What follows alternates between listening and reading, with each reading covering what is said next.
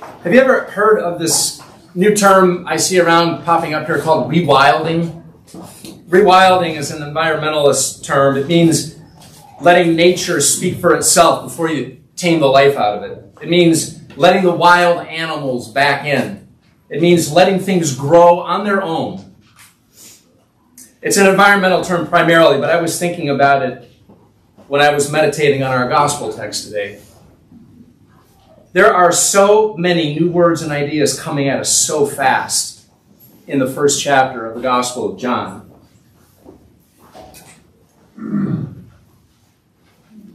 If we have been in church for a while and read the Gospels a few times, we may think we know what these words and ideas mean, but I bet I'm not the only one who finds it a little bit bewildering. It's kind of like that Matrix movie where that guy's kind of like dodging all those bullets coming at him like this, you know? What do these words mean? What is Logos or Lamb of God that takes away the sin of the world? Or what is Messiah or Christ? Or what is a rabbi? What does it mean that John might have been Elijah? Why was John in the desert to begin with? What is baptism? Why do they do it? What is a disciple exactly?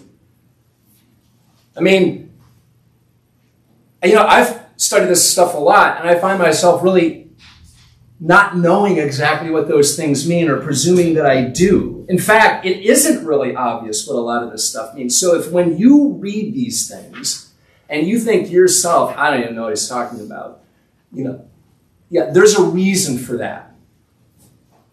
So if we just listen with dutiful obligation and try to apply something to my life, I'm not going to get very far with that kind of approach. So I want us to just rewild it a little bit. Let's allow the strangeness of the words and the unfamiliar symbols, let's just allow them to exist for a minute. Let's let them be strange and unfamiliar. Let's see what happens to our experience of reading this text, rewild it a little bit. Perhaps our first obligation in experiencing a text like this isn't to try to figure it out at all. John, the master storyteller, I think, is winking at us a little bit in the reader when he quotes Jesus and the disciples saying to one another, Come and see. As if to say, So you have questions, you're curious, I can do something about that. I think he's saying to us as readers, Hey, come and see. That's how we approach this text. Talk about wilding Here's a guy who lives out in the desert and dresses in camel hair and eats bugs. Now, that's pretty wild. And he says, There's a guy coming that's even wilder than me. Now, that's the Steve Engstrom Message Bible translation. John brings out all kinds of terms into the story to try and describe Jesus. And some of them may have been familiar to the people, but not all of them. It's not just that we find them unfamiliar, they did too. At the time, now, there was a very intense focus on what God might be doing in Israel to address promises he made to them in the past. So it's true, there is a lot of tinder, uh, a lot of kindling wood in the culture at that time. Wasn't Israel supposed to do great things and be great? Wasn't Israel supposed to be a nation that demonstrated the amazing power of God? Wasn't Israel supposed to be free from oppression so that that might fulfill their destiny? Wasn't God going to send some send some special agent to his people? Wasn't God going to separate out the evil from the good and judge? Wasn't God going to establish peace? People were talking about this a lot. There are all kinds of poems and stories and metaphors and prophecies that kind of poked around all of these things. And there wasn't necessarily uniformity around all of the ways that the Jewish people were engaging with these things, but they were asking this sort of stuff. So John the storyteller, as opposed to John the Baptist, I know this is going to get a little confusing. So John the storyteller, the gospel writer, starts coaxing his readers into this swirl of meaning and expectation. Yep, God is going to do something just like we thought he would, but he's not going to do it exactly the way that we thought he was going to do it. Well, what do we expect from God? John the storyteller whets our appetite in the first chapter. We don't even know Jesus' name until verse 17, even though it's all about him. What we get first is logos and life and light and glory and Father and Son. Then we have to hang on again until verse 29 when Jesus enters with a splash, literally, in his baptism, and we hear God's voice and we see the Spirit descend like a dove. It's pretty wild stuff. Then, all of a sudden, we see Jesus connecting with people, and it's so ordinary. It's kind of like John the Baptist and his disciples are kind of sitting at the lunch table and they see Jesus walk by, and John says, Hey, that guy's cool. You should kind of check him out. Mm-hmm. And they do, these two guys. And Jesus doesn't rant and rave, he just turns, which must have been very exciting for these two guys following him. And he says, What are you looking for? Now, that turns out to be a very important interaction if we are familiar with the story already of the gospel, we know that Jesus is about to gather 12 special people called disciples. What is a disciple? I mean, we use this word all the time in the Christian culture discipleship, you know, cost of discipleship, becoming a disciple. But it's really actually not quite an easy answer, uh, quite an easy uh, question to answer there's actually very little written at the time about disciples. There's no mention of disciples in the Old Testament. I mean, there's an example, an important one, which may lie behind the idea between Elijah and Elisha. Right, so if you want to know where the idea may have come from, that, that's a good place to start. But it's not like there's some culture of discipleship in the Old Testament there's actually not a lot of discipleship in Jewish literature at the time. So, like, if you look outside of the New Testament to other things being written at that time, not a lot of discipleship. There's not that much from Greco Roman culture. Yes, they had schools, but they were very different than disciples. So, this idea of what is a disciple is kind of coming together. And it seems like John and Jesus are doing something a little creative, Jesus especially so, as usual. It seems like John's disciples sort of seek him out. So John's got disciples, but they, they seem to like go where he is. Here's what Jesus does different. He seeks out his disciples. I mean, it's not something to take for granted. You know, you'd think it'd be the other way around. A disciple, you know, a rabbi is out there being important, and of course, he wants people to kind of come and seek him. Jesus is upside down as usual doing it the other way around, and he's out there seeking his disciples. And he's asking them to follow him completely. These aren't people that go home at night.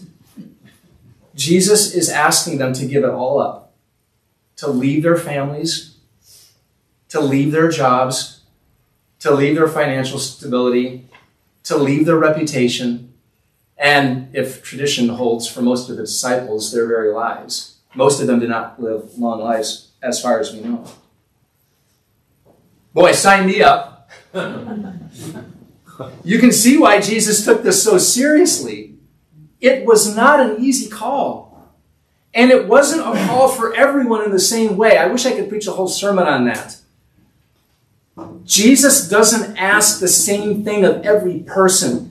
Read, for example, if you're curious about this, read Paul's letter to Timothy. What does he tell Timothy? Tell your elders, stay at home and work, take care of your families, and live peaceably with your neighbors. That's very different than what Jesus asked of his disciples. So when we're talking about the cost of discipleship, let's be careful about what God is asking you to do. He's asking his 12 a lot. Timothy was asking his congregation members a lot, but just different. So, are we all supposed to be disciples? Yes, there's a general call. But Jesus is doing something very specific with these 12, and I'll get more into that in a minute. It's just that I don't want to race by the interaction with Jesus and these 12 guys because he's very, very intentional about it. These are special people. In fact, I love in our passage now that, that we read this morning, starting with verse 43 of John chapter 1, Jesus decides to go. I like that.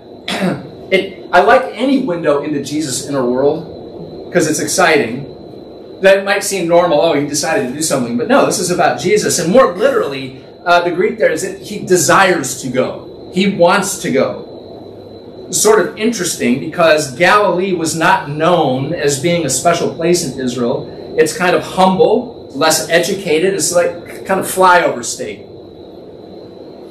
But that's where he wants to start his ministry. And that's where he wants to find certain people. So it wasn't that Philip finds Jesus, but that Jesus finds Philip. I like that. And he's very simple about it. He just says, hey, follow me. He doesn't even say, hey. I, I just inserted that myself. So it's just simple and direct, and it's very easy to imagine. Now, Philip was from the same town as Andrew and Peter. So in the passage just before this one, right, uh, back where John the Baptist was, we have Andrew and Simon, brothers. Okay? Now, Andrew and Philip, they're all from the same hometown. Now, we know Andrew from the prior passage, he's the sort of guy that was motivated to be John's disciple. So that says a lot about him. Maybe it says a lot about their hometown. Andrew was so excited about Jesus that he told his brother Simon, and then Simon ends up with a new name and a new life. so maybe there's something about this village that energizes these young men Philip had something in mind, that's for sure, because he finds Nathanael and he says a mouthful. We have found him whom Moses and the law and also the prophets wrote, Jesus, the son of Jesus of Nazareth, the son of Joseph. Whoa, slow down. You can see there's a lot going on in Philip's mind, just like there is in Andrew. It does not take him a lot to get the engine started. So, whatever's going on, meeting Jesus was like setting a match to the fire. These Jewish guys, these young Jewish men, they had been prepared by their culture with a hunger to see God act. These were young men. And at that precise moment, he did.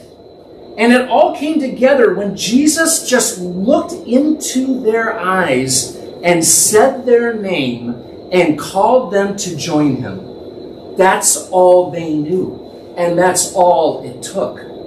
It wasn't a lot of data.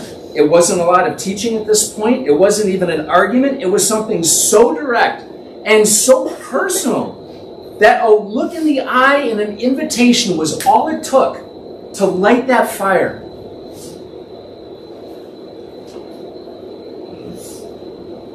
But Nathaniel wasn't there yet. So he's like, slow, slow down, Philip, please. Nazareth? Nazareth was like the lowliest neighborhood in the lowliest area. It would be like crying out, hey, bro, I found a leader. It's Josh, Joe's kid from Peoria. what? so Philip doesn't try to describe all. He just like, okay, look, you just got to come and see. there it is again. That invitation to come and see. You can just feel John the storyteller hoping that we're starting to experience this personally. Don't you want to come and see? I do. Here again, Jesus, as always, is ahead of everyone. Jesus saw Nathanael coming towards him. Again, don't race by those kinds of statements. When you see Jesus do anything, stop for a minute and just think about it. wasn't that Nathanael kind of, oh, there he is. You know, Jesus ahead.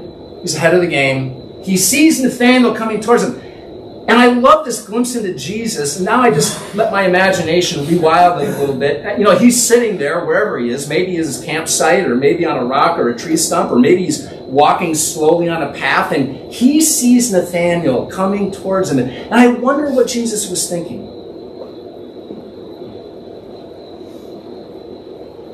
Maybe Jesus felt maybe Jesus is thinking, oh, Philip is so excited, he's so cute. Maybe he's thinking, I'm so glad to see Nathaniel. I can't wait to look. I can't wait to see the look in, this, in Nathaniel's face when I tell him this wild thing I'm going to tell him. Hmm. He sees us before. That's the point. And there's that anticipation in Jesus of meeting us. I bet Nathaniel was probably still arguing with Andrew, who was probably they were just probably walking silently down the path. Andrew's probably, or, uh, yeah, Andrew's probably talking way too. I'm sorry, Philip. Gosh, I got to get my uh, straight. Philip is probably talking way too fast and energetically. He's probably so excited. You know, he's kind of coming out of his sandals. What's going to happen? Simon got a new name. Well, Jesus does not disappoint. Maybe Jesus stands up or steps forward to greet Nathanael. Maybe he takes him by the shoulders, looks into his eyes, and then he says to him, Behold, an Israelite indeed, who there is no deceit. Nathaniel's like, this is wild. Now, we have to unpack this a little bit because Jesus is saying something to Philip that opens up all the circuits. Behold, look. That, that's a, an emphasis. Jesus is saying, now, here's a guy you can hear the joy in Jesus' voice. You can see Jesus seeing Nathanael, which is what behold literally means. Look at this guy. That makes me feel good when somebody says that it's positive.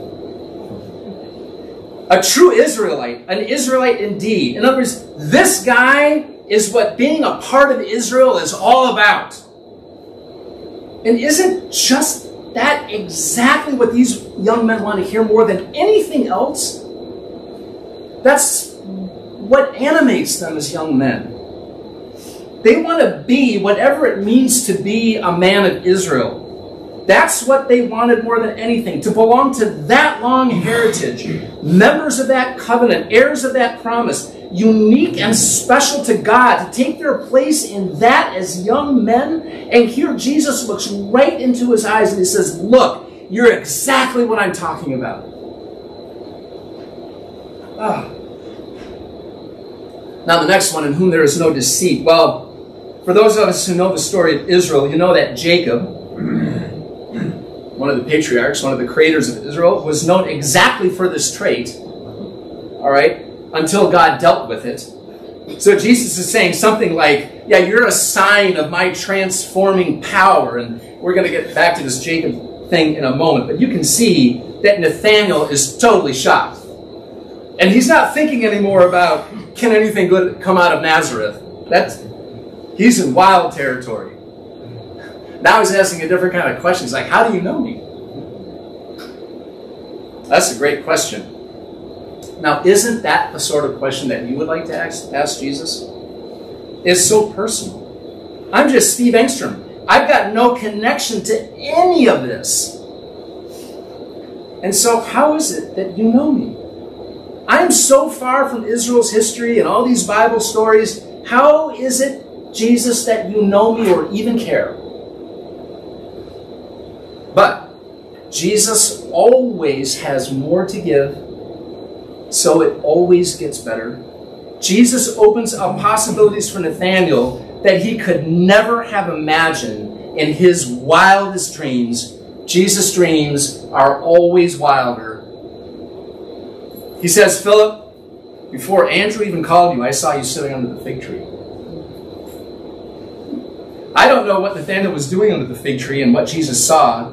It's certainly a sort of a miracle that impresses Nathanael, but I also wonder if it's even more. Was Jesus maybe connecting to something that Nathanael was dreaming about or concerned about as he sat under that fig tree? I wonder. I wonder if there's a personal spark between the two of them because maybe they each knew something about that. Mm-hmm. Well, it was enough to make Nathanael a believer. Rabbi, you are the Son of God. You are the King of Israel. Again, all these words. They're, they're big words. And we can go to the dictionary and we can read about them, but what's interesting to me is that these words are great. And Nathaniel was probably saying more than he knew. And Jesus says, Oh, oh, I'm all that. And and I'm so much more. He says, You are going to see great things, Nathaniel. You are going to see heaven open and the angels of God ascending and descending on the Son of Man. Hmm. Oh, it's getting wild again. This is a quote from Jacob's story. That troublesome kid, probably the same age as these guys, who's starting to grow up and become a father of the nation of Israel. Jacob was on a journey to find a wife, and he was sleeping out in the open air, and he had this vision of a ladder connecting his place with God's place. And he sees God standing over him, along with his angels ascending and descending. And God reaffirmed his promise to Jacob that through his offspring, all the nations of the earth would be blessed. God said to Jacob, I will be with you and I will not leave you until I have done all that I have promised you. And Jesus is saying to Nathanael, You're a part of that. It's funny that Nathan calls Jesus the Son of God and King of Israel, and he can't possibly really fathom all that his words mean. He's saying much more than he knows. On the flip side, here's Jesus saying words that we can hardly fathom, not because he's saying more than he knows, but probably he's saying a lot less than he knows, and he always has more to say, always has more to share.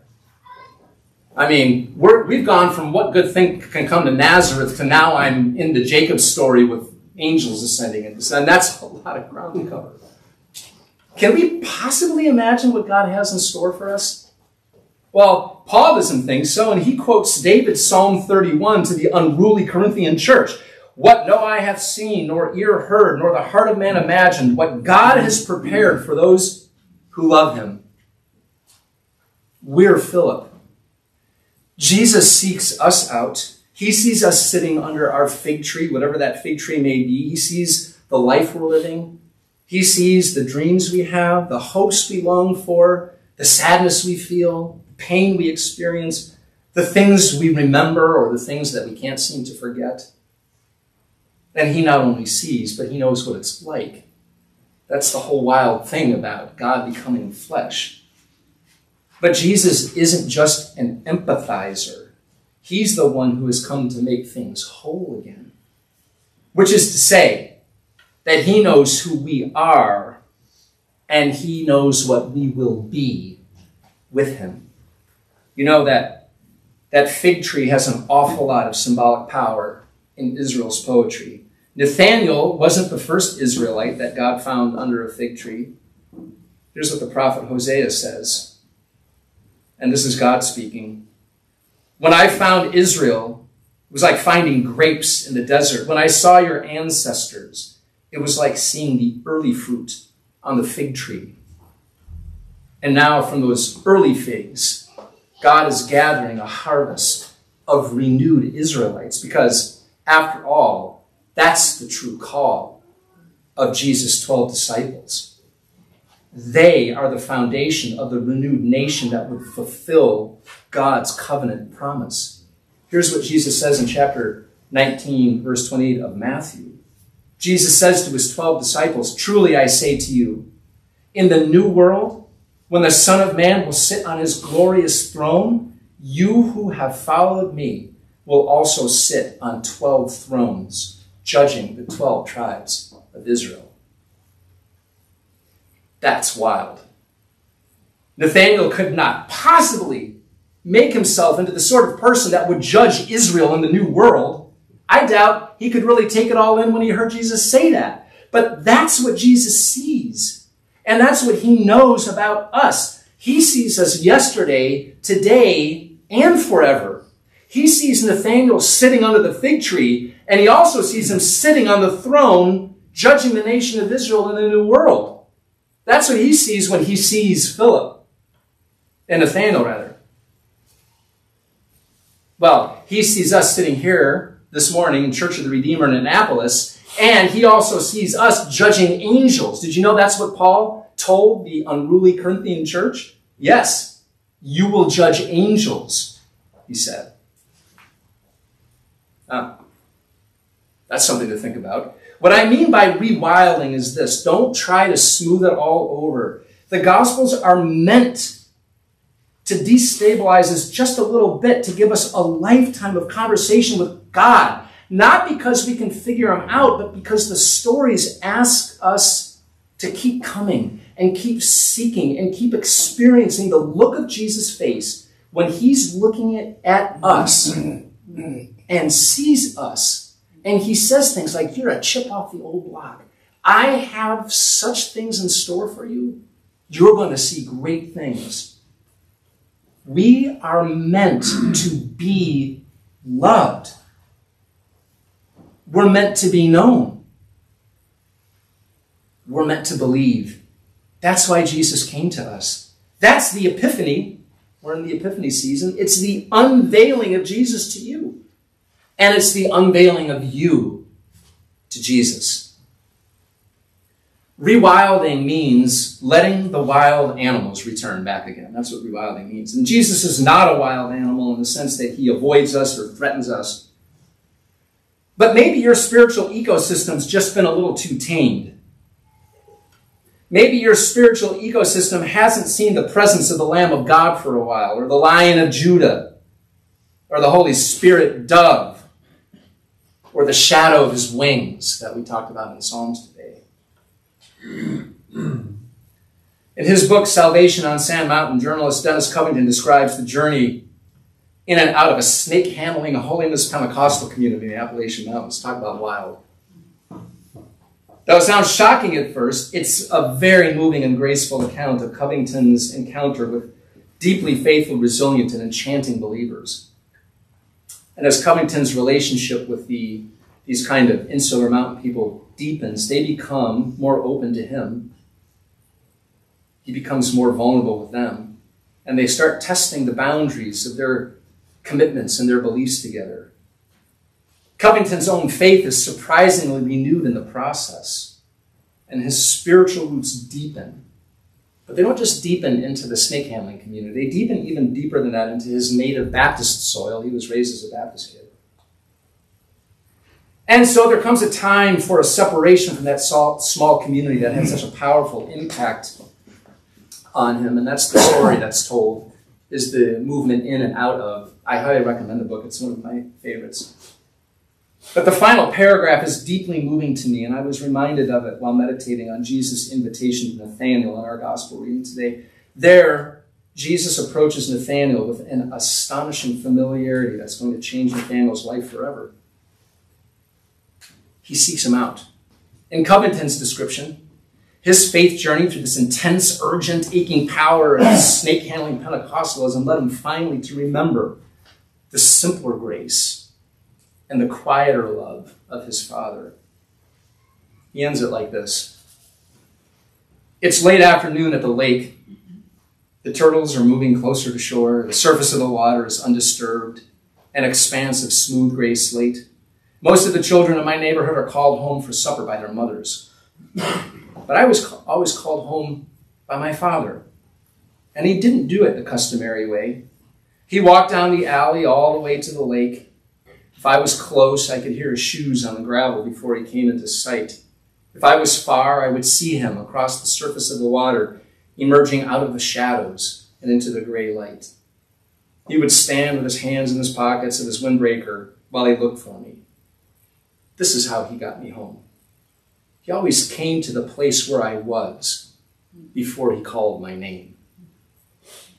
Well said. It reminds me of how Jesus approached Nathanael. I think he'd like to approach us this morning in the same way. Amen. Amen.